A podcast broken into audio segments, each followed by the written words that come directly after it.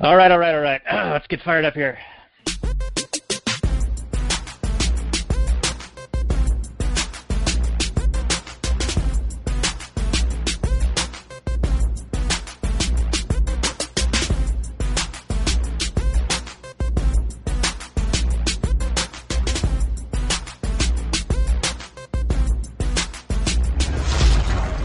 Maximum freedom. Read.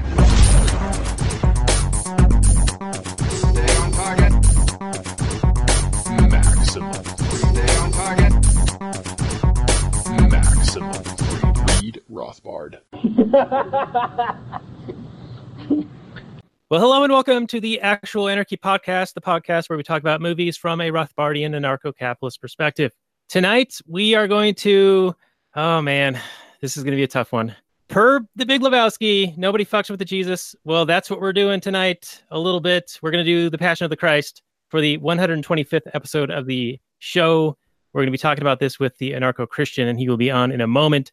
Uh, Robert, I, I have a feeling that I'm going to, going to attempt to not be offensive, but I don't know what I don't know, and so I might accidentally. Are offend. you just gonna play ignorance? Is that what you're gonna do? I am going to plead ignorance all across the board. Lame. Take a stand. Have some balls. Well, you know, I, I don't even like really have uh, well-formed opinions about a lot of this stuff. It's a movie. You're I'm just judging the movie. Yeah, yeah, that's what I'm going to do. That's what I'm going to do, and, and we'll introduce our friend here in a, in a few minutes uh, from the anarchochristian.com. Um, but Spoilers. You might have a dog in this fight. I know, yeah, yeah, he does, he does. It's okay though. It's okay. It'll be good. Be a good You conversation. can have bias. I don't mind. Well, everyone's got their own bias and their own uh, moral uh, relativism and uh, their own truth. I'm going to speak my truth. Uh, did I just turn commie? I think I did. You went commie a long time ago. Yeah, big time commie. All right. So um, we had some stellar uh, pre-show content that is available for our Patreon supporters at actualanarchy.com slash Patreon. And uh, we've got additional reviews for the show from people. We've been begging for uh, more iTunes reviews. And so that has been working out in our favor. So thank you guys very much for that. We could always use more. So any other listeners, if you're out there, hit us up on those iTunes, give us some uh, star ratings and some, you know, like little blurbs. Um, they, they don't have to be true, but, you know, probably better if they are because we wouldn't want someone to show up and be like, "Hey, we got promised in the review that this was a good show, but here you guys are talking a bunch of crap, and we don't like this." You know, so like let it, you know, let the the real stuff stick out there. I guess you know what I'm saying, right? Right, Robert. Whatever you say, buddy. All right. Well, this will be good. I'm hopped up on Advils and red wine, and let's get into that last nighters portion of the show, shall we?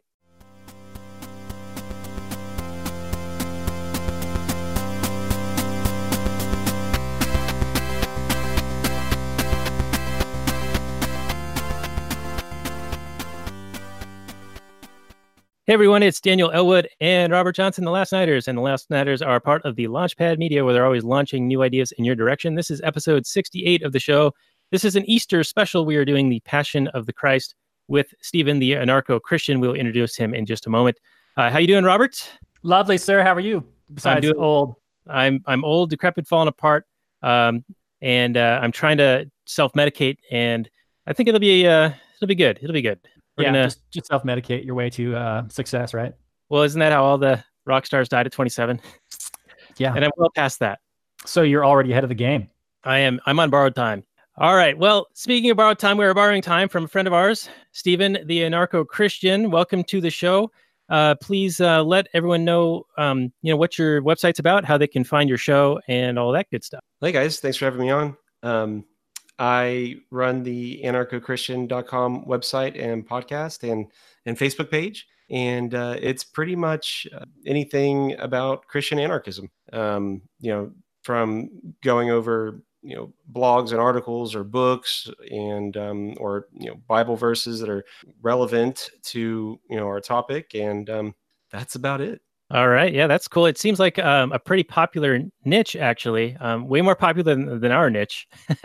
um, and I actually do have in my notes related to the movie we're talking about tonight, The Passion of the Christ, just some general questions uh, about religion and the state and some verses that get referred to in deference to the state. And I'm just wondering what your thoughts are on those. Um, I don't, I don't know if you like have uh, specific knowledge in those areas, but I figured I'd throw throw those against you and see what you see what you have to think on them.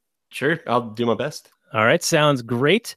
Well, we usually start off with uh, a read of the old Google description, and then we get into the analysis of the film. So if you're ready, I will uh, pull that up here. So, The Passion of the Christ 2004 drama indie film, two hours and seven minutes, directed by Mel Gibson and produced by Mel Gibson and uh, financed by Mel Gibson. Pretty, uh, pretty cool story on that actually that I want to get into. Wasn't it also co-written by him? It, it was, I believe, yes. So, uh, 7.2 on the IMDb, 49% Rotten Tomatoes, and 4 out of 4 by Roger Ebert when he was still around. And 93% of Google users like it. So, a huge disparity between the normal critics and everyone else. Pretty interesting. The description is this In this version of Christ's crucifixion, based on the New Testament, Judas expedites the downfall of Jesus, played by Jim Caviezel, by handing him over to the Roman Empire's hand-picked officials. To the horror of his mother, Mary Magdalene. Oh, okay, sorry. To the horror of his mother, Mary Magdalene, whom. All right. You doing okay? How's it going? Yeah, how Well, much wine how- have you had? How this is written is like bizarre. Okay. To the horror of his mother and Mary Magdalene, whom he saved from damnation, and his disciples, Jesus is condemned to death. He is tortured as he drags a crucifix to nearby Calvary, where he is nailed to the cross. He dies, but not before a last act of grace. Came out February 25th, 2004, directed by Mel Gibson, as we said. Box office of $611.9 million. And uh, an interesting thing about this this is not an English language film. This is in kind of a, an Aramaic, uh, Jewish, Palestinian, Latin, Hebrew type language, which is pretty interesting. Um, I did watch it with the words on on uh, Amazon Prime. However, I couldn't make the words quite big enough uh, to read them easily, so I was I was squinty vision in watching this. Uh, your thoughts on the uh, Google description, Robert? You still watching movies on your iPad? I am, but we have a bigger one on the way. It's arriving on Monday. Uh-huh.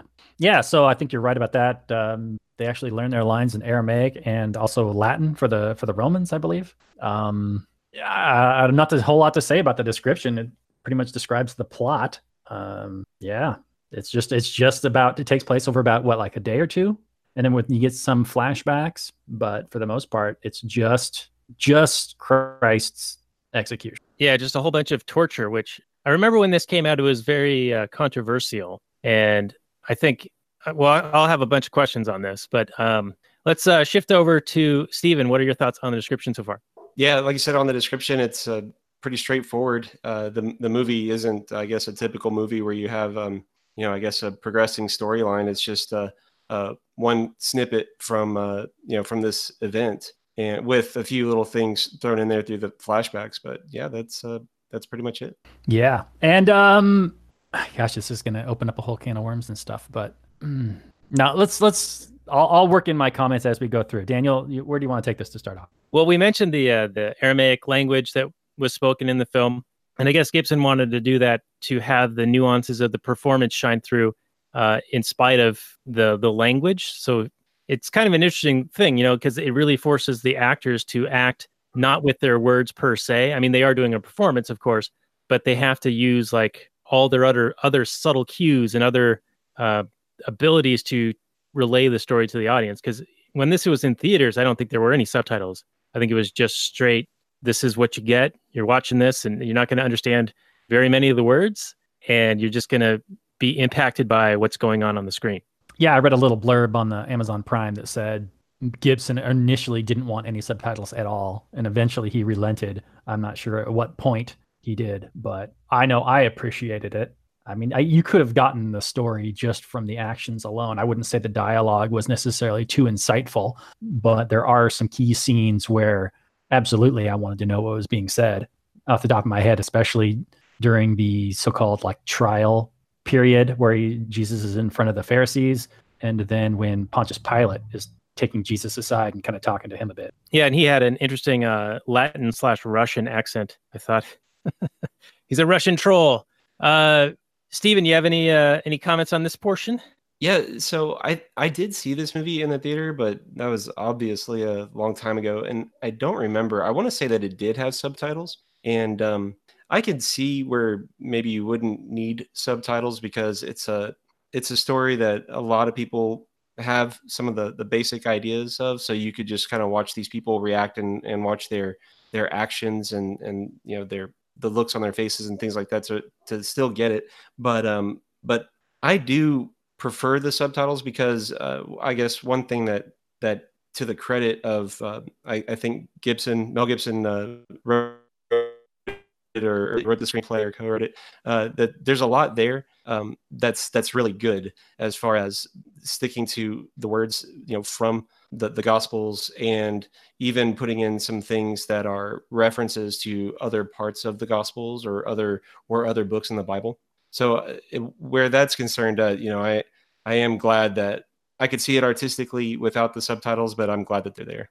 Yeah, yeah, and I think that uh, the performances you can actually see some of it with like the um, woman who plays Satan and the apostle Peter or disciple, disciple, right? Peter. yeah at Uh, this point they're disciples Yeah. So he, you know, he was like watching the show trial, and he was like caressing this column that's holding up the building, and then you know, you know, acting very. Um, he was trying to display a lot of emotion in that scene, and I think that was purposefully done because of the Aramaic. Like, I think that they amped up to eleven, you know, all of the physical performance to try to convey the story. So he was trying to like show that he was very distressed by what he was seeing and tormented and then he denied jesus three times as was foretold in the flashback anyways yeah, I Daniel, I, I think you're right. I think this movie kind of seems like a it's kind of presented in a kind of a play format where there's a whole lot of emoting and kind of melodramatic, cranked up to eleven body performances in order to convey to people like in the back row who can't necessarily hear all the dialogue perfectly clearly or something like that.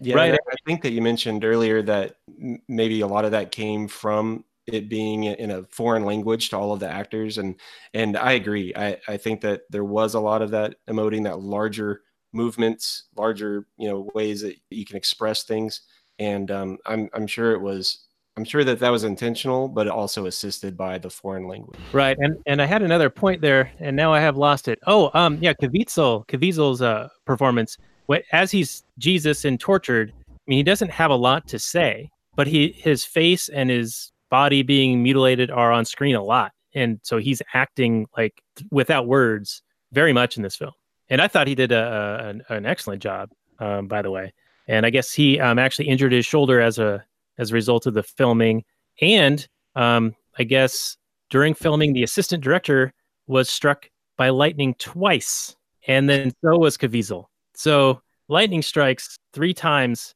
during the filming of this Wow. So God was angry. Of what, what about this movie? I don't understand. Okay. Yeah, I, I don't know. So, Stephen, you saw this in the theater. Um, I I just saw it for the first time last night, but I do remember when it came out. And my uncle is, uh, you know, a traditional, you know, conservative Christian Republican type, and he was all about this movie when it came out. He was like, "Oh, you got to go see it. It's so good. It's so amazing," and and all that stuff. But all I remember is that there was a bunch of controversy, and I don't recall if it was just because it's a religious movie and Hollywood didn't want to produce it, so Gibson had to go out kind of out on a limb and, and do it himself. Um, but then there's also some some criticisms of it being anti-Semitic in some way, and I'm not really sure if I see that here. Maybe I'm just naive.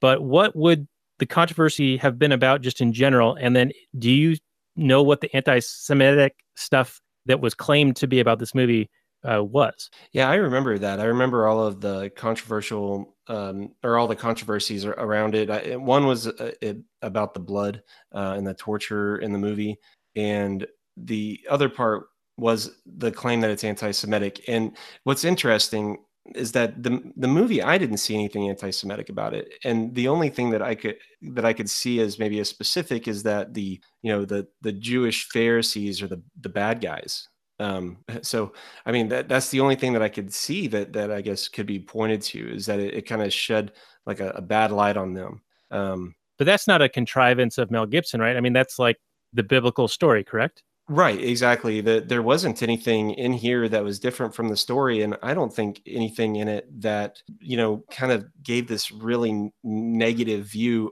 onto Jewish people. I didn't see that at all. But the the one thing that's weird that doesn't help the case, though, I don't know if you guys remember when Mel Gibson was after this movie was you know Oh caught yeah, times in public making anti-Semitic statements. right. And He uh, he was yeah pulled over drunk and he said that the Jews start all wars or cause all wars, which a lot of people in Hollywood took offense to. Right, so it doesn't help the the controversy already surrounding the movie where that's concerned. But it, but to me, it, it does seem I could be wrong, but it does seem completely you know separate that this movie and the way that the the characters you know are portrayed doesn't doesn't seem to come through with, with any sort of um, malice toward their ethnicity. Right, and he was the king of the Jews. He was Jewish himself. So Yeah. I guess I don't kind of understand what the what the issue is. I mean, yeah, the Jewish people, the Pharisees were Jewish, and then when they were when Pontius Pilate was offering to free Jesus or Barabbas, is that is that his name? Barabbas? Barabbas? Barabbas. Barabbas, and and they choose Barabbas, I guess, to spite Jesus or whatever. Um, that is is that like the thing that um, how do I, how do I say this? Is that the thing that, in, historically speaking, is the the the crux of why Jewish people have been persecuted since that time, or is it or is this unrelated? Because I remember as an offhand comment in a movie, a comedy movie, like I don't know, twenty years ago. They said, "Oh, the Jews killed Jesus" or something, and that's that's why people are upset about at them. Is is that what it is? I think that surprisingly there are people who harbor that feeling, which is really strange because I I kid you not, I have had that conversation with with people uh, with you know Christian American uh, you know normal Joe Blow sort of people where they've made comments like that the Jews killed Jesus and I have said well you know that Jesus was Jewish and they look at me like I'm insane I'm like no way you know that's that's not possible and I I mean so I I will say from experience that there are people that do hold that feeling that you know quote the Jews killed Jesus and they use it in in this way to to hate Jewish people and then also simultaneously they have no idea the ethnicity of Jesus. Yeah. Go ahead. so let's let's go back to the movie a little bit here. Um, the movie, if you're just watching the movie, I understand there's a whole Bible and you know all kinds of backstory and other things, but we're not getting that in the movie. So in the movie, it's just a tiny little snippet, but we get the kind of sense that the Pharisees were mostly upset with Jesus because he was kind of upsetting the apple cart. Like they had this kind of, at least the impression that I got was that the Pharisees were kind of already in place. They're like the entrenched religion, the entrenched, you know, power in this Jewish community. And along comes this young upstart guy who's this new competition. And he's saying some things that are attracting a lot of followers, a lot of attention, but they're kind of he, there's, you know, not just not just competition for ears and souls and eyeballs and whatever, but also that he is particularly like throwing shade at them, right? Because he's saying like I mean, I don't know. This is me talking out of my ass, but like, you know, you don't have to go to the temple to pray, right? You can like pray wherever. And maybe I'm also saying some other things. But in the movie, all you get is, you know, he claims he's the Messiah, and how could he possibly be this Messiah? He's not a king, blah, blah, blah. I'm curious more along the lines of why were they really upset with it? Why did they really want to kill him? So if you could provide some more kind of a back bit on that, that'd be fantastic. Yeah, uh, and you you basically have it. Um, you you have it there that it there's a couple of different things. One, it's you know blasphemous to claim that that you're God, and um, and Jesus obviously does, and and that's a point of tension. And then there are many times you know in in the gospels where jesus is calling out these pharisees for who they are that they're they're liars and they're not um they're not upholding the, the true the true faith and the true religion so that that is that is something that the movie does kind of lose out on just focusing on that little part and not seeing the the years the i think it's about three years of build up you know to to that point with um you know with the pharisees um trying to to get him killed Okay, so they've been after this guy for a while. He's been a thorn in their side for some time then. yeah okay, yeah it's about i think it's three years if i'm not mistaken Okay, I kind of wish the movie had told me that, but that's okay. I mean, we still get the idea. Yeah, I felt like in watching that, I sort of had the general gist of things just from you know the Sunday school stuff uh, in general. And my wife made the comment that um, it was hard to tell the the actors apart because they all kind of looked similar. You know, the long hair and the robes and everything. So it was kind of hard to like get the lay of the land and who was who and why they were where they were and doing whatever.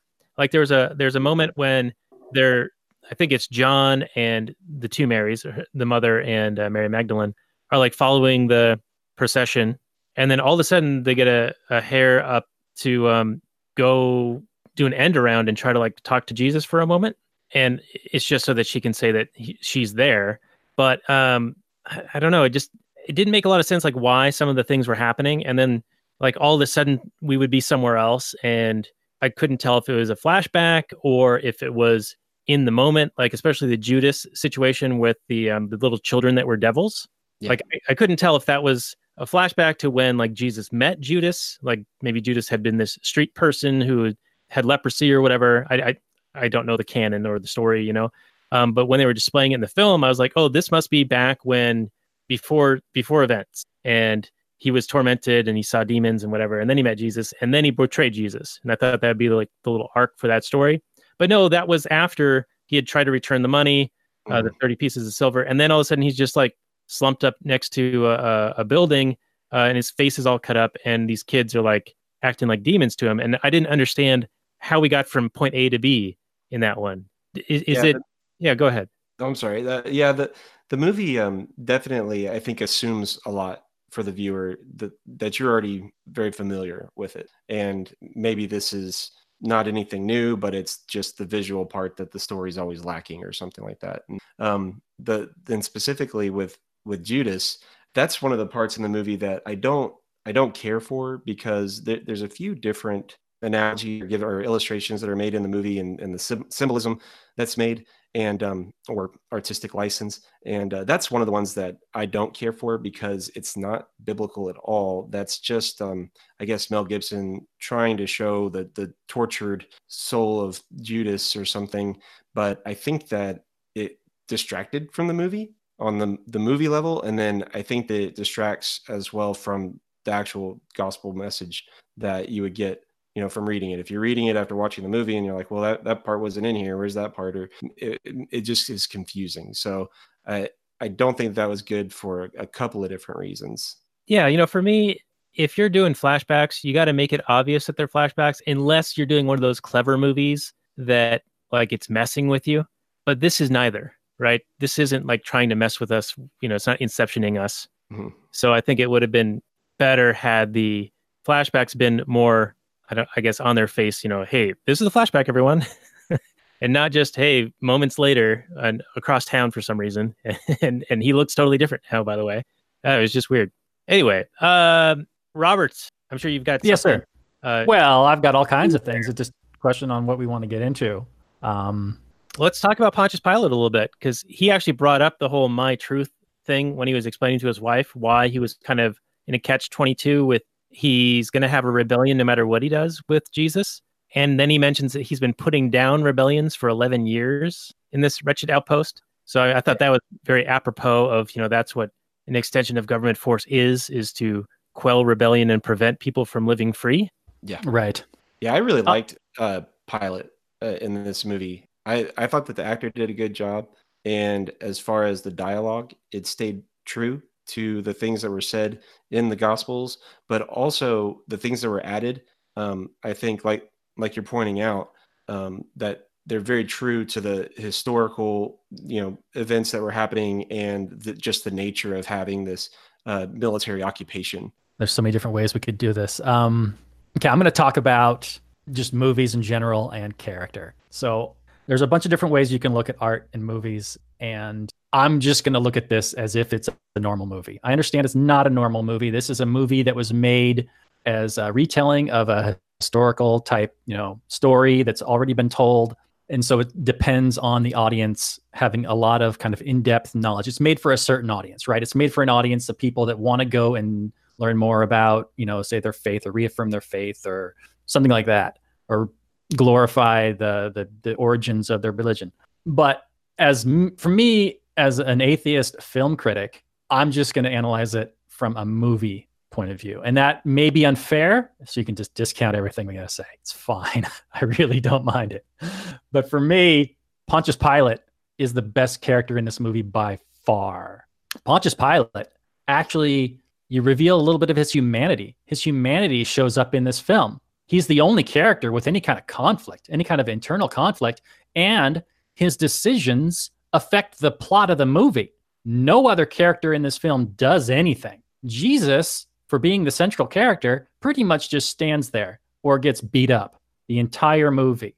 Um, Mary, Mary Magdalene, uh, the um, let's see here, Judas actually does something, but we don't get any kind of insight to his character. But Pontius Pilate, you can tell he's torn. He's obviously some government bureaucrat guy, but he doesn't want to murder this guy who hasn't done nothing. It's clearly just like this religious competition beef going on. And he's like, come on, I'm, I'm going to do anything I can. He even offers up Barabbas to be like, oh, come on, you're not really going to pick Barabbas over this guy. This guy didn't do nothing. You're going to take him. But they hate him so much. And he's like, ugh, fine. Ultimately, finally, he goes, okay, fine, go ahead and kill him. But it is with great reluctance after absor- you know, trying out every other other possibility with which he does that. So yeah, um, I was trying to think, you know, who's the main character in this movie? It should be Jesus. It should be his story. It's his death, but it only takes place over like two days, maybe one or two days. And we don't get enough from Jesus as a protagonist. You know, ideally, a protagonist is somebody who acts, they affect the plot by their actions, they do things. Now, there can be times when doing nothing is an interesting decision. And there are times in this movie where he chooses to, you know, like when um, Pontius asks him, you know, what do you want me to do here? I, I don't really know. I mean, I, I want to let you go, but and Jesus is like, well, you can't do nothing to me. I mean, you don't have any authority, and the real bad people are the ones that threw me into your hands, and that sort of thing. And he basically is saying like, you got nothing on me. You can, you have no power over me. So that's that's that can be an interesting thing. But when you do that the entire movie, when you are just like this whipping post the entire movie, it's just not interesting. He's he's not an interesting protagonist. He's not an interesting character to me because he's he's he's flawless, right? He's like Mr. Virtue, and I understand he, he's like the source of a, the world's most one of the world's most powerful popular religions. So of course he's going to have great virtue. He's not going to be like a flawed protagonist that you know would be more interesting. But for me, this is almost like a Pontius Pilate movie. Like whenever he's on screen, I'm interested in what's happening, and when he's not on screen, I'm like I'm less interested. So for me, you know, there's there's issues there. But um, yeah. Anyway, that was my little rant on that. I'm sure Daniel might have some thoughts, or Stephen can yell at me or something. I don't know. But anyway, go ahead, guys. No, no, I, I think you couched that uh, carefully enough to where if we're just looking at this movie without any extra, you know, like foreknowledge and, and awareness of the storyline, that right like i'm sense. sure if you go back in time to jesus doing all the things that jesus is famous for doing i'm sure he'd make a great protagonist to all kinds of different movies but since we just get this little snippet you know here where he's not really doing much but dying it it, it doesn't make for a dramatic narrative so anyway Yeah. Now, I will say that the amount of punishment on display in this movie is incredible, like just immense. Like my shoulder, yeah he should have died a couple times yeah, my, my shoulder and my back hurts from being 41. You know, and he's sitting there getting whipped with the cat of nine tails like 50 times, and and this this is after being beaten with sticks, and uh, you know, it's like how how's he even conscious? It's it's that's pretty incredible. The feat uh, of that. But um, well, can we talk about how how cartoonish the um the baddies the are? The the Roman guards are. They are absolutely like howling, cackling, perverse psychopaths. And I I understand you got to have villains in a movie, but it seemed like almost every single one of them was just being a guard to get their rocks off of hurting people, and they took some severe pleasure when they were uh, beating this man to death. You know, I wonder if um, you know, Satan, the woman, was walking through the that first torture scene a little bit, and she had that little devil baby, demon baby. I wonder if that was supposed to symbolize that she was sort of amplifying their enjoyment of that, or like making them do that more than they otherwise would have. Like the whole story is like this is all part of God's plan, right? And it's all sort of preordained, and Jesus knows it's going to happen, and he foretells a lot of the stuff. He tells the um, disciples like hey this and this and this is going to happen and then he's willing to accept that this will happen and he goes through with it but i'm wondering if if this was sort of like behind the scenes out of the control of those individuals per se like they were destined to do these things not of their own volition not of their own individual choices but like sort of orchestrated in a way you kind of follow what i'm saying like it feels like this is all preordained to happen and jesus even says in this you know they know not what they do and he he knows what the fate is going to be. Side note, and I've always wondered this: the the whole crux of this is that Jesus dies for sin, and they torture him and crucify him. But how does that absolve? Stephen, this is directed to you. How does this absolve sin in the world of man And why would the devil make this deal that gets reneged on three days later? Um, I guess I, I'm not familiar with uh, with what you're saying. That this deal is that something that uh, came out of the movie, and maybe I missed that. Well, I'm just speaking in more, I guess, generalish terms, like Oh, okay. like Jesus dies for the sins of man, and that so so they don't go to hell, right? Well, this must be a bargain struck, right? Like, No, no. Uh, there wasn't. Uh, and it sounds like uh, it's possible that maybe you're mixing the uh, the story of Job with uh, with this story where uh, Job starts out with uh, the devil approaching God and and um, and telling him that you know you you protect Job. Let me let me do something you know bad to him, and he'll reject you. And and so that's the way that the story of Job starts off. There wasn't anything like that, um, I guess, in in the Bible dealing with Jesus or anything like that, where uh, there was some sort of deal struck between God or Jesus and and the devil. Um, there's one thing in the movie where uh, with the snake when he's praying at the garden at the beginning of the movie, where he steps on the snake's head, and that you won't find written in the gospel accounts, but what it is is it was put in by uh, Mel Gibson as a um, uh, as symbolism for uh, way back in Genesis. Uh, God uh, lets Satan know that there will be, you know, there will be a Messiah that will crush his head, crush the head of the serpent. So uh, we have that as a, you know, kind of a symbolism in that part of the movie. But um, but getting back to the original question, it uh, there there isn't at all um, a part where the deal God, you know, and or Jesus and the devil. okay, you broke up just a little bit there. And- Yeah, like unless- right at a key point. I didn't quite understand that last sentence you did there. uh, there's there's not a, a deal uh, made by God or made by Jesus with the devil. Um, you know that that's not something that happens in in, in the Bible at all. Uh, that could be like that could be something that is uh, confused with the story of Job a little bit, but with Jesus. Uh, there's not a there's not a deal struck that the devil's lost um, you know three days later or anything like that okay, all right. Um, Yeah, I've got to say that's a new one on me too, Dan. I've never heard that some kind of deal with the devil. There's the there's the whole devil tempting Christ out in the desert, right? But other than Right. that, I don't know. Right, and that's a you know that's something else that maybe would um, Robert. I think you're mentioning you know for you know a bigger movie with with more development and stuff like that. That might be a good thing.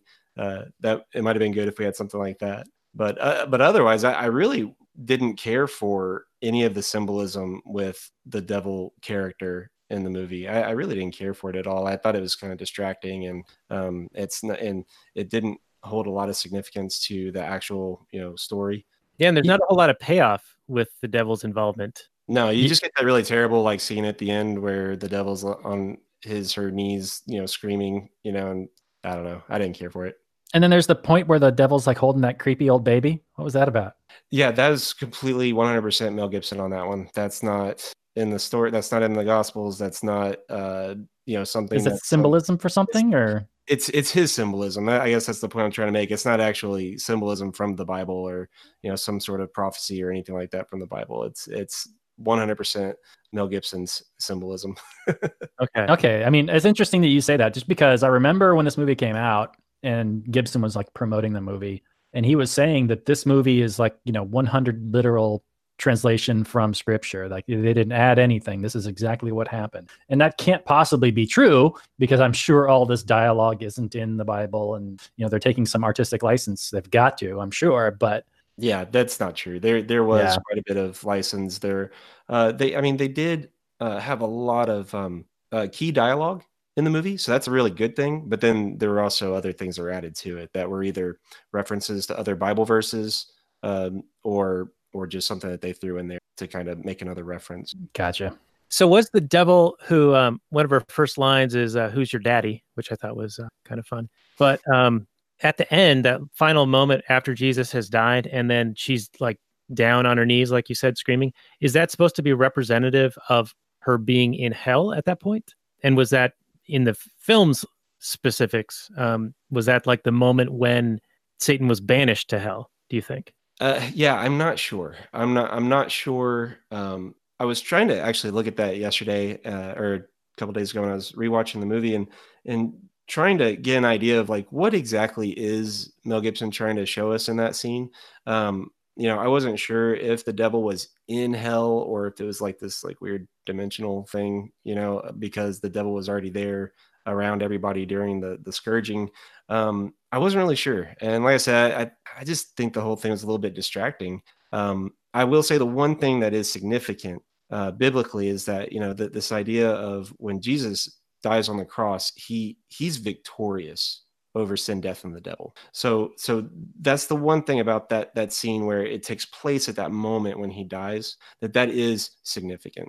Uh, but the way that it's portrayed, I just Hmm, interesting. You know, back to the Pontius Pilate and being torn on what to do. He tries to appease the Pharisees and the Jews who don't like Jesus, who hate him, with torturing him, but with severe punishment, but don't kill the man, is what he says. And so that's where they take Yeah. him to this place, and he's beaten with reeds and or sticks, and then uh, the cat of nine tails and all of that, which is horrific, horrific. Um, especially the rib shot where they're like ripping the side. Ugh. But I wonder if he had acquiesced to their demands originally to have him crucified, if it would have been less torturous for Jesus. Like Pontius chose this other path in hopes of saving his life by nearly killing him, versus just going straight to crucifixion, where he would have just not been tortured in that way, but still murdered. Right, because those other two guys were not tortured before they were put up on the cross.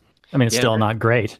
You're still getting your hands and feet nailed and hung up there. And Yeah, and you- you're definitely going to die up there. You know, they don't just kind of put them up there for a few days and then bring them back down after you know after getting a sunburn or something. You know, it's uh the Romans you know used the crucifixion and and interestingly enough, we we even get the word excruciating from cru- the crucifixion. Um, so it- the the pain that these people are put through already, just like you said, the other two thieves that are on the cross, they're eventually going to die, and maybe there's something to it where Jesus does die within the matter within a matter of a few hours rather than being up there for a couple of days. Because if, if the way that someone would die up on the cross uh, could take days because it's a it's a matter of of asphyxiation and, and trying to push yourself up on this cross while you're while you're nailed to it. So it could take quite a while. And uh, I I wouldn't be surprised if the the scourging is something that that kind of once he was crucified, it, did speed up that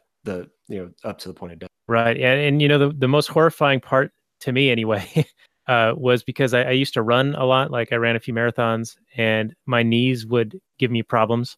And so when they um, whacked their knees with the sledgehammer Yeah.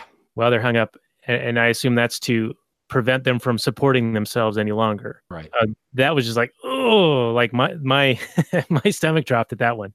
Cause like that hit home for me. Yeah, visually that was um that, that was well done. I, I thought. Yeah, that was like you didn't you didn't pay your uh your gambling debt or something, you know, or, or your taxes. so, Dan, let's move into um, your questions on your biblical verses and the state. Well, before we get to that, uh, uh, just more on the visualization of of the uh, acting in this. Okay. There's a few things that are just like over the top, like in your face, like I'm doing this because it's well known and commonplace. And and one of them was he washes his hands of the situation by literally washing his hands. Yeah. And then Jesus draws the line in the sand when he saves uh, Mary Magdalene, I guess, from um, stoning. Right? Is is that what Yeah. the Pharisees, or the Jewish people, the, the Pharisees, are throwing uh, towards Jesus, or like sort of He stands in front of the mob. Yeah. right? Draws the line in the sand, saving Mary Magdalene. Yeah. Yeah. So those are just a couple of moments that I just thought were like almost uh, comically like, oh, okay, obviously, okay, you know, like, oh, okay, the line in the sand. All right, wash his hands of it. Okay.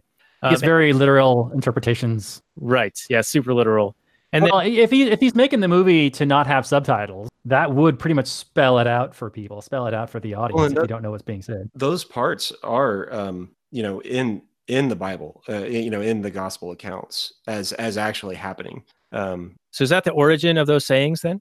you know, I don't I don't know. That's that's a good question. I don't know if they're the origin, but uh but that's that's something that that happened liter- you know literally happened. Um it I guess uh, the best way I could say is, is that you know the accounts, the narratives, the gospel accounts, they don't say that uh, that he washed his hands of it. it. I think he you know literally does do it as a symbol to the people, you know, the the, the people in the crowd.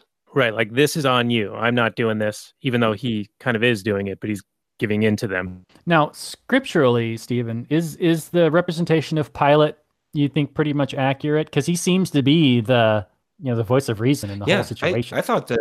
Yeah, I, I thought that it that the movie portrayed him very well, and um, I and I can read the accounts and and feel just as much for Pilate in the accounts as you do when you watch the film. Because I mean, when he first says, you know, what do you want me to do with this guy? And they're like, crucify him. He like reacts with horror, like, what? You want gonna kill this guy? What did he do? Yeah, and he really did send him back and forth, and you know, talk to his his wife who had uh, a dream, you know, and um, and he you know had those one on one conversations with with Jesus, and um, and, and had the, those great lines about what is truth. That that was all something that you know that Pilate really did have. It is that is you know in the gospel accounts. I thought it was interesting that the pass off to King Herod, hoping that that would satisfy the crowd, because like we said earlier, either decision was going to cause more rebellion and uprising.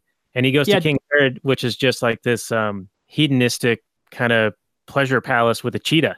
Yeah, it's like Jabba the Hutt's palace. Do you know what were the um what was the power dynamics in this situation? I mean, Herod was the the the king of this area, but then the Romans ruled it jointly, or what was the situation there? That was I thought it was a weird thing to be able to just be like, well, let's see if Herod can handle this. Yeah, go go over there in that line. Bureaucracy, right? Yeah, that that is uh, the way that like his um, the Romans handled a lot of their you know. Hang on, hang on, stop that and they- restart your what you just started with saying. You were Yeah, cutting out cut the out again. Okay.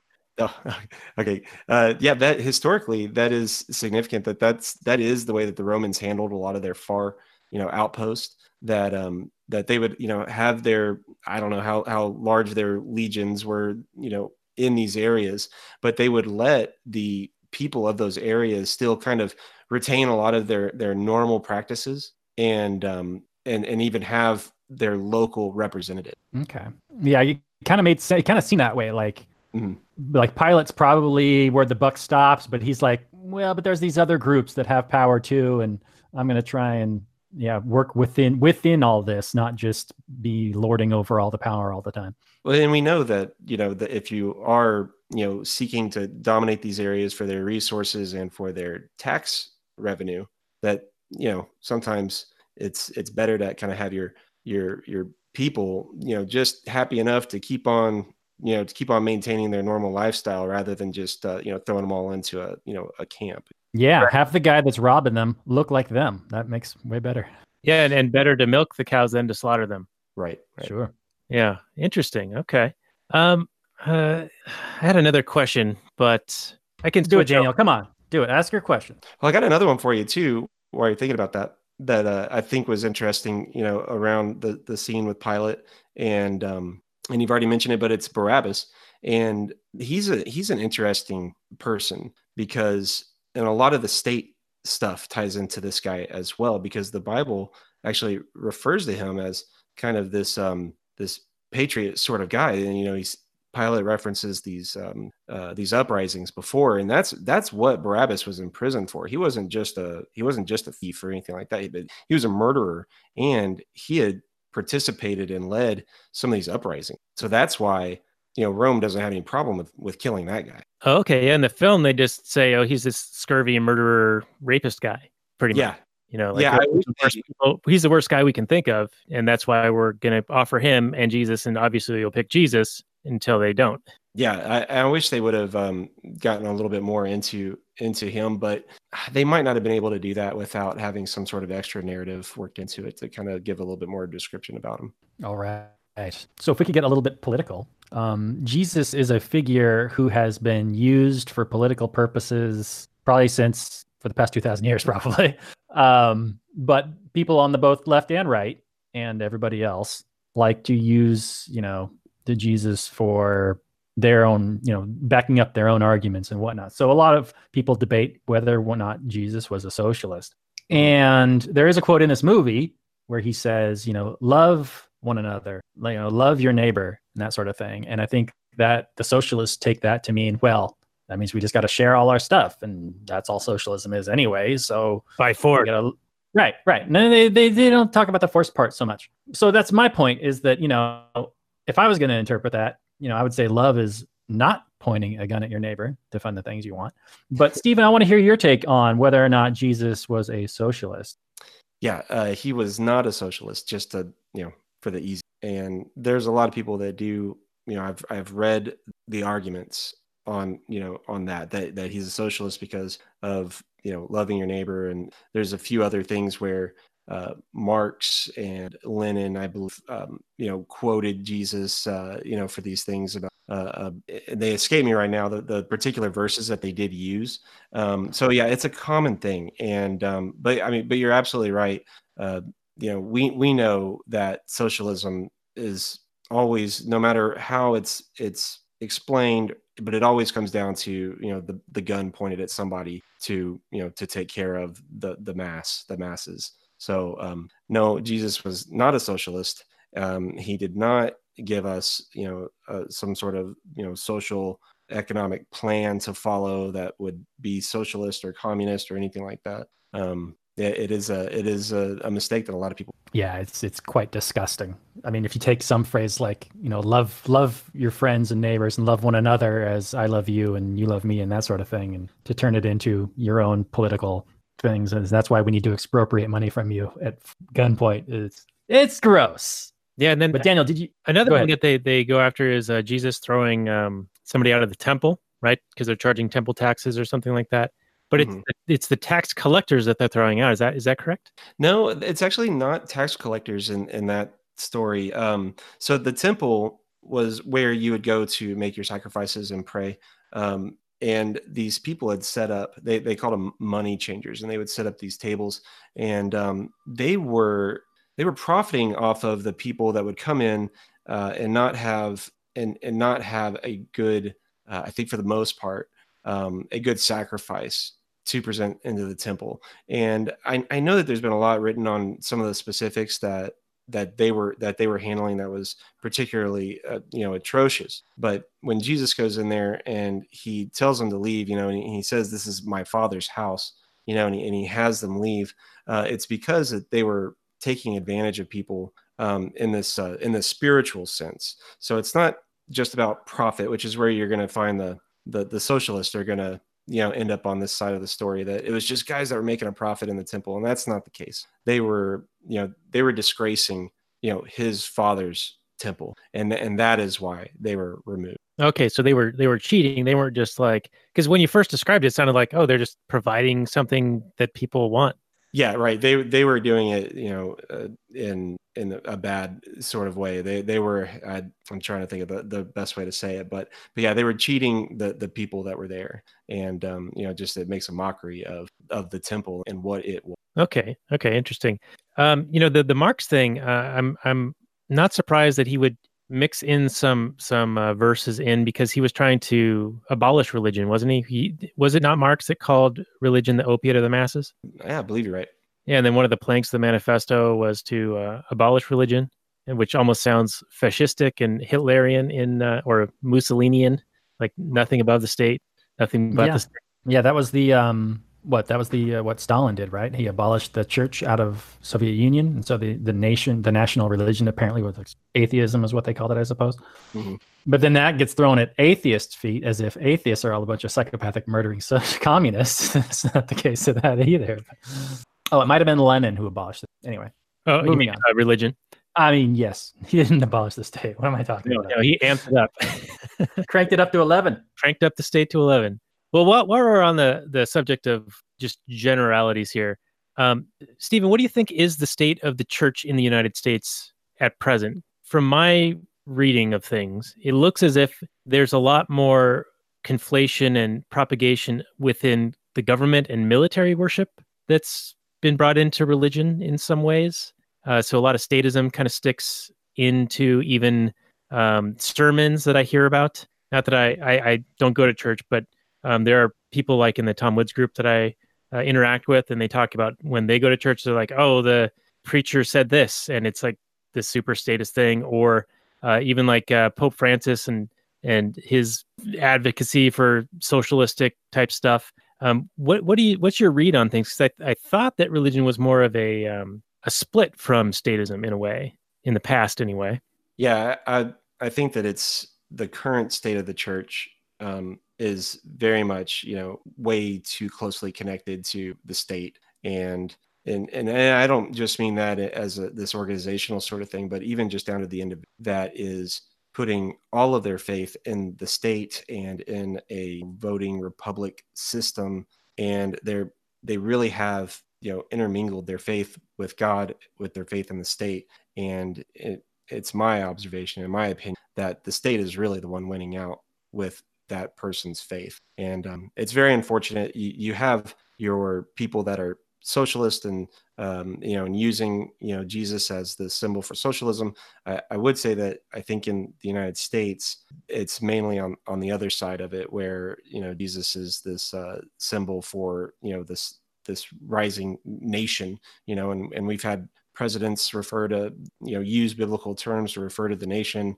Um, you know it, it was prominent back in the civil war and it was prominent in the cold war um, and it's prominent now uh, where you see so many people um, referring to Donald Trump as you know as some sort of David figure or Cyrus figure, and you know picking out these these heroes in the Bible uh, to relate him to. Um, it's like I said, it, it's just um, faith has been co-opted by by too many Christians, and their faith they may use you know words like Jesus and Bible and God, but so much of it is actually directed toward the state. Yeah, and it seems like a lot of times they'll justify things with um, phrases or verses that are like render unto Caesar what is Caesar's, or they'll refer to Romans 13.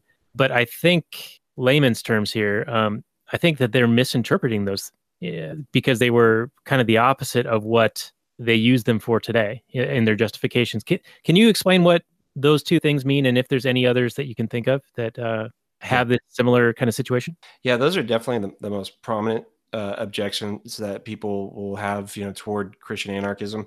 Um, and and yes, the, these words were said and, and written down. Um, I I want to say close to 400 years before the the Christian Church uh, started to mix with uh, with the state, and that was with uh, you'll hear you know Emperor Constantine used a lot for that, where he made it illegal to persecute Christians. Where um, after this this time of of Jesus and up until Constantine, Christians were under a horrible persecution where they were murdered in the Colosseum for sport and in the most horrific way. And uh, so, so there's this uh, interesting dynamic with Constantine where he ended that, and the and the the Caesars to kind of follow their emperors to follow him. Uh, they they ended that, but then that also brought the church into the political realm and it's been that you know it's been there ever since but in, in various different ways where we have the growth of the roman catholic church and and we have um, you know different eastern orthodox religions that are you know connected with their particular states and then um, even what you can see here with uh, you know in the current United States where it's uh, the very this evangelical um, you know patriot that that you see today. You know, I guess it's we can speak in generalities. I, I think you, you, know what I'm talking about. So um, so yeah, it's uh, it's been intermingled ever since then, and um, in various ways, and it's um, you know it's something that uh, is a mistake of what those verses and what um, uh, in the position of the Christian and the church. It's, it's a mistake. Okay. And if I could uh, rephrase the questions more pointedly, why is render unto Caesar not a justification for taxation? Because it seems to be used as such. And why is Romans 13 not a justification for blindly following your elected leaders? Yeah.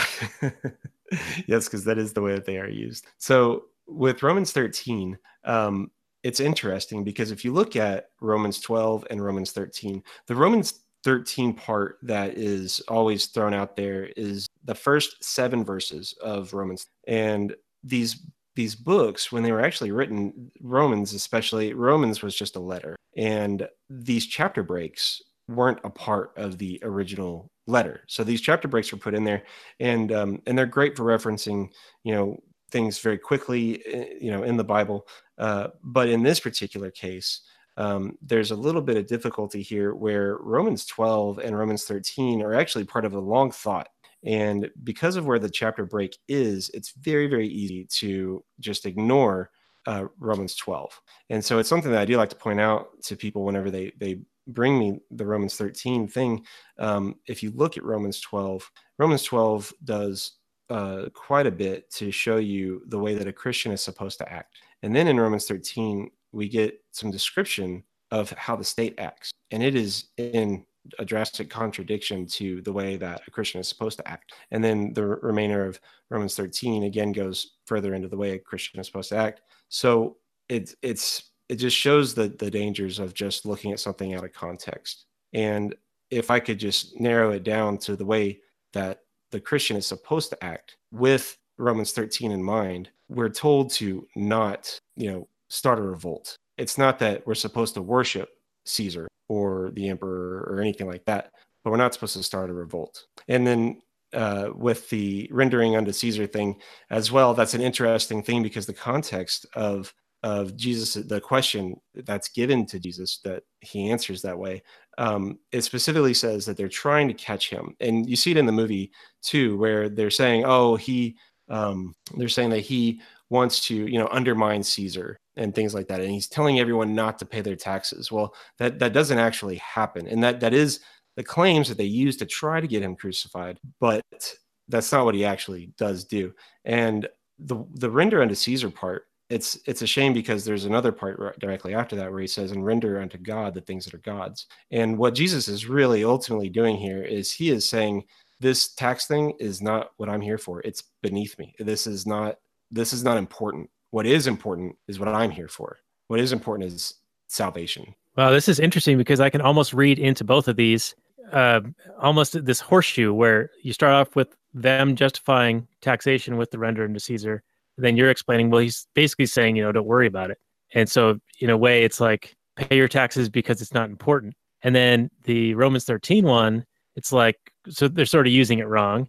But then you're also, you know, kind of backs around to, well, don't start a rebellion. Well, that, that's like the ultimate check on government, you know. So if you can't have a rebellion, uh, then they can kind of do whatever, right? It's like a blank check. Well, there's quite a few things in the in the New Testament that are hard and that's hard for us because we do have this sense of justice you know we do have this sense of right and wrong and we're you know we're told jesus is ultimate example of the way that we're supposed to be. And jesus was not guilty of any of the things that he was put on the cross for and he wasn't even guilty in the spirituals as well. Um, so we're told as christians to you know imitate christ. We're told as christians to um, turn the other cheek. You know we're told as christians that if someone is to steal from you know to steal our shirt then to give them our jackets. You know and it's this um it's this way of living that is it's it's difficult sometimes. It's difficult to explain. It's difficult to um to even you know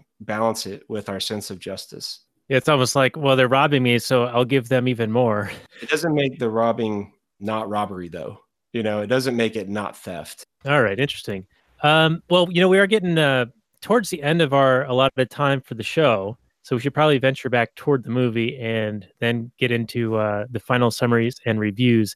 Unless Robert, you have any comments before we do that. Well, I could comment on some of the things you guys are saying. I guess I could also save it for my final summary. Um, I will just I'll just briefly mention that um, you know as this heretic atheist guy, one of my favorite things about religion and what makes it so sad, my favorite things about religion is that it is a check. It's, it's like a bulwark against against you know a government because you have God's law, which is above man's law, or at least it should be. And I, I know a lot of um, like Christian sects that I've talked about here on the show before um, are really good at that and have really maintained that tradition. That yeah, man's going over and doing all this other stuff, but we still have the the primacy of the Lord's word because ultimately, you know, government's just made out of people who are all fallible and whatnot. But if you have this idea that there's this, you know, all-knowing, all-powerful creator being that is handed down, you know, the right way to be, that should be some sort of a immunization against the tyrannies of government. Because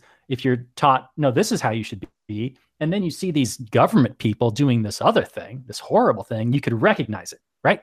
You got the good, and without the good, you can't recognize the bad. So you got the good, and then you see the bad, and you go, oh, but like Stephen was saying earlier, it's it's really kind of fallen off. I mean, I, I worry that you know, as much as you know, I'm not a religious person, but I recognize that as you lose religion and as people let their faiths kind of fall to the wayside, I worry that they don't pick up statism as a far, far, far more dangerous religion. Yeah, it seems to be the most popular one right now. Yeah. Yeah, interesting. Uh, well, Stephen, feel free to respond, and then let's get into our final summary and review on the uh, Passion of the Christ. Uh, it, some of that uh, did break up there, and um, but I, th- I think I, I if if I start rambling, you know, cut me off. Uh, but I think that um, for the most part, what what you're you're saying is is very true. That people do pick up on on statism, and uh, rather than uh, the truths that are explained, you know, in the New Testament. Post that, and, and unfortunately, that's true. Um, there is hope, though. Um, you know, there are plenty of people that are, you know, Christian anarchist and um, they most people weren't born into it you know so everybody's come from either the right or the left and there there is hope That's right. With the spread, the power of information, hopefully turn the tide. All right, let's get into our summary reviews. I will uh I'll start it off. Why not? So for me, this movie, you know, if you're gonna make a historical movie, the story that's been told before, you got to do it kind of an interesting way. Like I remember the movie Lincoln, which is about this psychopathic murderer. And we all knew how the story ended. So you had to tell the story, you had to get the people engaged in the characters in order for you to be engaged as an audience. Like we already know how the story is going to end, so I need to be able to connect with these people on a human level in order to be along for the ride and, and to go along and you know see how the movie ends and whatever. Um, this movie I think is already banking on the pre-established character that everybody already knows, and they already knows kind of the history and the lore, and so you go into this movie already knowing a whole lot about the characters involved because this movie doesn't really give you anything. So for me, kind of as an outsider, even though I was raised in a you know a Christian part of the world and I grew up, you know, going to church and so I know a bit about it, but strictly speaking from a film critic's viewpoint, this movie just has no narrative weight. There's no like protagonist that does anything. There's very little that is actually happens. He gets kidnapped, there's a show trial, and then he's executed all in, you know, and that's it. So for me, this this movie wasn't that great. Um, I will say that you know I, I generally like Mel Gibson's stuff. Um, I think he's a perfectly competent filmmaker. He's not perfect by any means, but I do enjoy his work for the most part. Um, I am I was kind of surprised that this movie. I don't know if it would do so well today. I don't know. That's an interesting idea. If, if it if it was released today, how well would it do? But at the time, it was like the number one R-rated movie or the biggest money-making R-rated movie for a long time.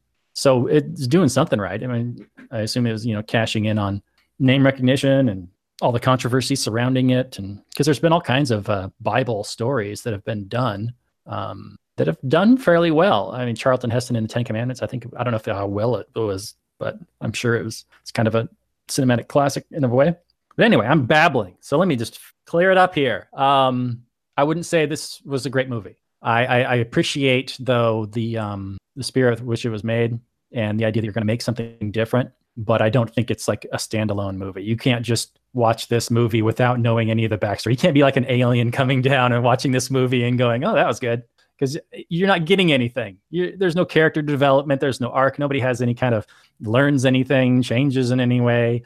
So none of that traditional kind of storytelling for this this little slice of life, which would make sense. I mean, it'd be weird if it was you know 12 hours and you fundamentally change yourself as a character. Eh, whatever, it happens, but it's weird. Anyway, um, I'm to give this a, a, a, mediocre, just like a five. It's not great, but it's not like terrible either. So I'm to stop talking. Somebody else take over. Sorry, everybody.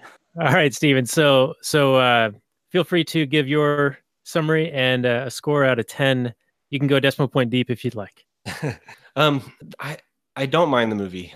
Um, it visually, it looks really good. I thought, um, I guess it would be the, the cinematography. I thought that it looked really good. Uh, there are a lot of aspects to it that I do really appreciate as far as um, hitting on um, dialogue that just has to be a part of the story. Um, there were, however, several parts that I think are just absolutely confusing, even outside of the movie, just being this one little snippet. You know, the the parts with uh, Satan and um, maybe even some of the flashbacks, the way that they were. If you're if you're not familiar with, with with those parts of the story, it could be confusing.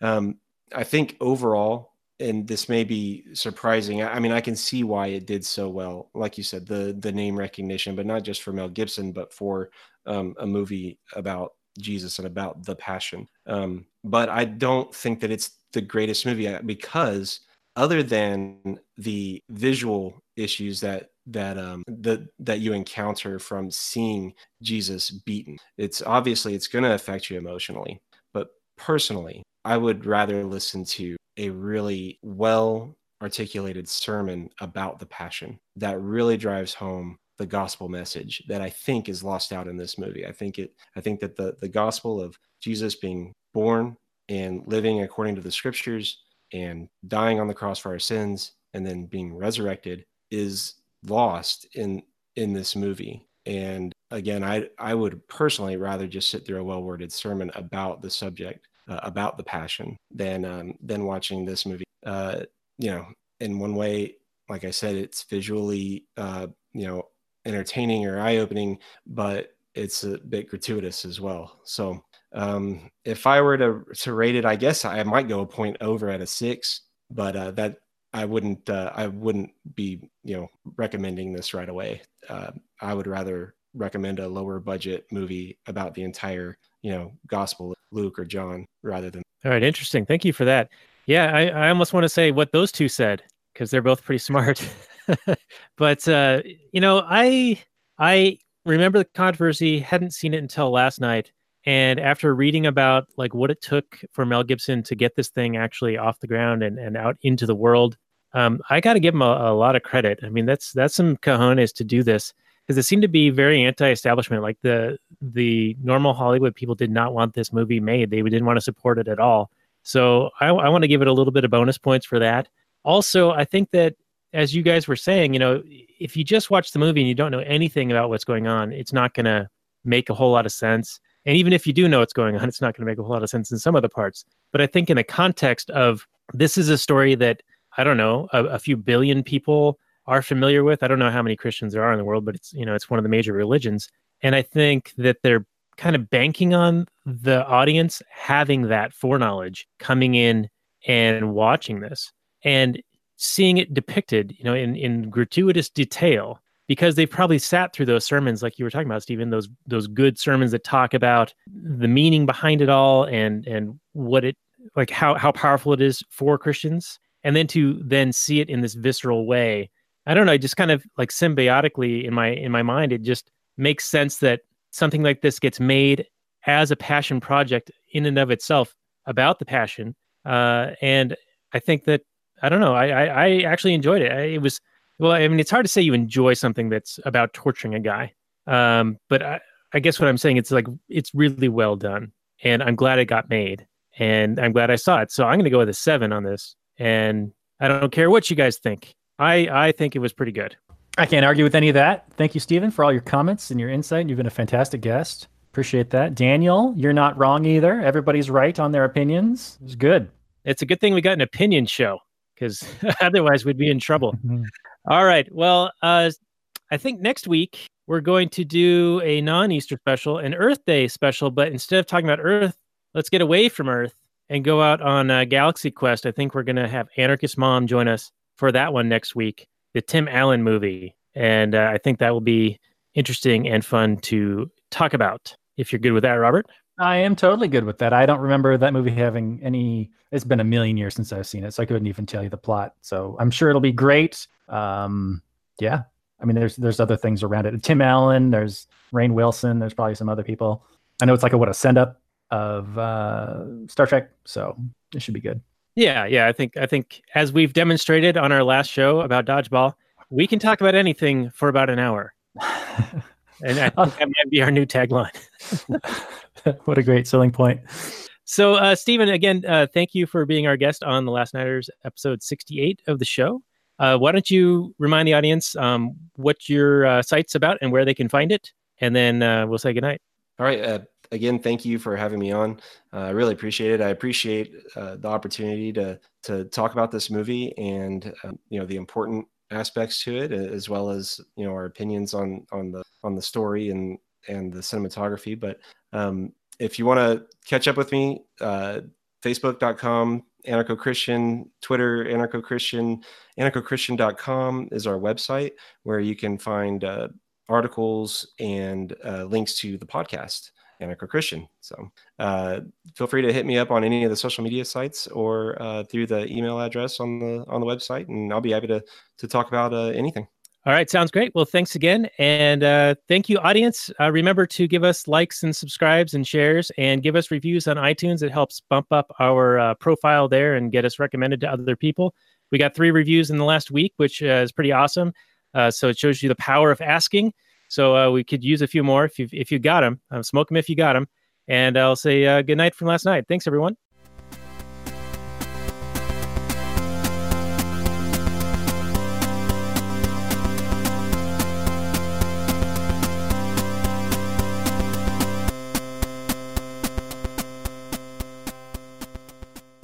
All right, and we'll continue the Actual Anarchy podcast for a few more minutes. This is episode 125 of the show. We have Anarcho Christian on talking about Passion of the Christ. And I can't believe it's not butter. We didn't talk about a very important event that happened on Monday, or a significant event. Um, Stephen, your take on the Notre Dame fire. Uh, what do you what what what do you hear? What do you what do you know about this? Yeah, um, it definitely a big event, and um, uh, so myself personally, I'm not a Catholic, so I don't have um, a lot of uh, emotional, you know, connections or ties to the building itself. Um, but uh, I do recognize its um, just its architectural beauty and historical significance, and it was sad to see that happen. And um, I, I'm I don't think anyone was injured in it, and and uh, so that I'm very grateful. Um, but it, it's a it's a shame that such a uh, old and um, historically significant building went up like that. Yeah, and I heard there's like a computer glitch is what it's getting blamed on. I, I understand that there was like renovations going on at the time. I don't Yeah, know what that means. but- You can see the scaffolding uh, in some of the photos, and um, man, I I just hate to be that guy. Dumped over the paint thinner and you know into the candle or whatever. Yeah, Yeah, you'd think they'd have regulations around that, there should be a law.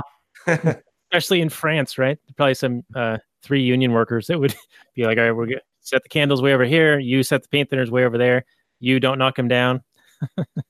anyway, um, some people are are, are Uh, it's rather it's rather convenient because um, there's the yellow vest protests that have been going on, and it gets like almost no media coverage. And I guess Macron was uh, slated to speak about something related to some issues in France. And again, I don't know much about it, but some people are saying that it was rather convenient that this occurred because then he was able to to not make that speech, and and some of the focus got shifted Are we, are we putting on our tinfoil hats? yeah, total tinfoil hat time. Because and and I'll go a step further. Um, and I don't, man, I almost don't, I almost don't want to say this, but you know when um 9/11 happened, it was the attack on the financial center of the West. Yes. This seems like a religious center of the West or the Western society, and I can't help but draw a parallel there. I'm not saying This like, is this is obviously an accident, though. This isn't like an act of terrorism, right? is it though? I don't know. Is it? Yeah, I don't. Uh, I I don't see that. Um, I, I'm all for a, good conspiracy, but um, I don't. I don't think that uh, Notre Dame necessarily has that level of uh, importance to uh, to to the I guess the the faith. Um, you know, overall in general. Um, now the yellow vest thing. That was actually the first thing I thought of when I saw it go up in flames. I I thought. Um, I, you know, that was the first thing I was asking was, did it have anything to do with the yellow vest? And uh, I don't think that it did from everything that I can tell. And um, I think that there were some um, some pretty quick accusations that it might be, you know, you know, Islamic terrorist related, but I haven't seen anything really come out that that really pointed that direction either. Um, you know, like I said, with the scaffolding uh, around the building and the removal of you know some of the pieces of the of the building, it just seems like it, it may be a legitimate accident. Okay, all right. Well, I did also see some articles, and I don't know the veracity of them. You know, fake news and all. Um, that churches had been attacked frequently in the recent years in France. Is there any group claiming anything? Like, don't usually, if, if it's some sort of political terrorism, wouldn't they claim Yeah. responsibility? Yeah, and I haven't heard anything like. Yeah, I haven't heard anything about, about that either. And there were some mosques too that I think, uh, from what I understand, has, have been damaged. So it, it seems to be that um, that that it's a wide variety of, of of faiths and churches that are that are you know that are I don't know catching on fire by accident or by a, a random thing, but it's not connected uh, from from what I can tell. Okay, all right. Well, um, related to the scaffolding and the work being done, I guess I heard that they had removed much of the artwork um, for the renovation, and so fortunately, not only did nobody die, but also a lot of these old um, arts artworks were not lost. granted, the um, the ceiling and the joists and all that were like 13th century Mm. wood. That's all gone. But um, sounds like it's not as bad as it would have been had it been, um, you know, fully uh, stocked of you know all the things that are normally in there. Yeah, it looks like the stained glass is still intact as well, which I, I mean, that is some pretty incredible uh, stained glass windows in that church. I don't know if you've seen any, you know, up close pictures of that, but uh, but yeah, I, I was surprised to see that uh, it appears that that even the stained glass is fine. Okay, well, yeah, that is good. I, I've heard it's a very beautiful building. I've never been um, been myself, but people do mention that you know it's a very highly visited place, and anyone who goes to Paris pretty much goes and checks it out. That and, and the Eiffel Tower. Mhm. So yeah, I'm anyway, sure it's responsible for all kinds of tourism dollars going into Paris for sure. Yeah. Well, I just wanted to uh to make mention of that. Well, you know, it's a hot topic. Um, that's a bad pun. Sorry. Anyway, um, we should uh, maybe move into some of the Kathleen Turner Overdrive, which is our Patreon bonus content. So, uh, people who want access to that, who are listeners, go to actualanarchy.com/slash Patreon, and you'll get pre-show and post-show, uh, some early access content, and potentially some new bonuses that Robert and I are cooking up. Uh, we might do some uh, live streams of us uh, drinking beers and just ask us anything, uh, shoot the shit kind of thing, um, which I think would be a lot of fun. So look out for that in the uh, near future. Stephen, thanks again for joining us for this episode on the Passion of the Christ. Uh, people can find your work over at anarchochristian.com, also the Facebooks and the Twitters and all of that. And uh, I uh, do want to mention that you are also on the Liberty Weekly uh, show last year, talking with Pat McFarland. So I'll put that on our show notes page because we always like to throw a little love his way as well. Um, but uh, any final words for our audience, Stephen, and then Robert, and then we'll uh, get into Kathleen Turner Overdrive. No, I appreciate you guys having me on. Thank you. Yeah, come on back next week for Galaxy Quest, everybody. Take care of yourselves. Peace.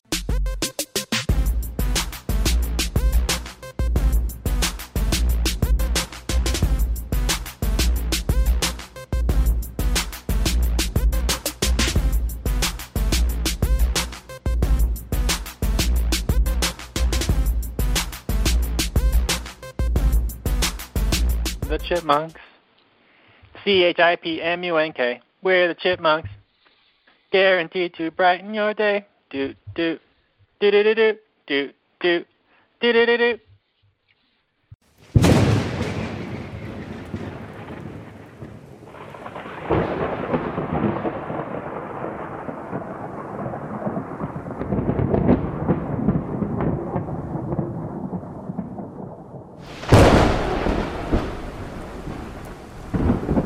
In the early days of the internet, radical libertarians were scattered, lonely, and faceless.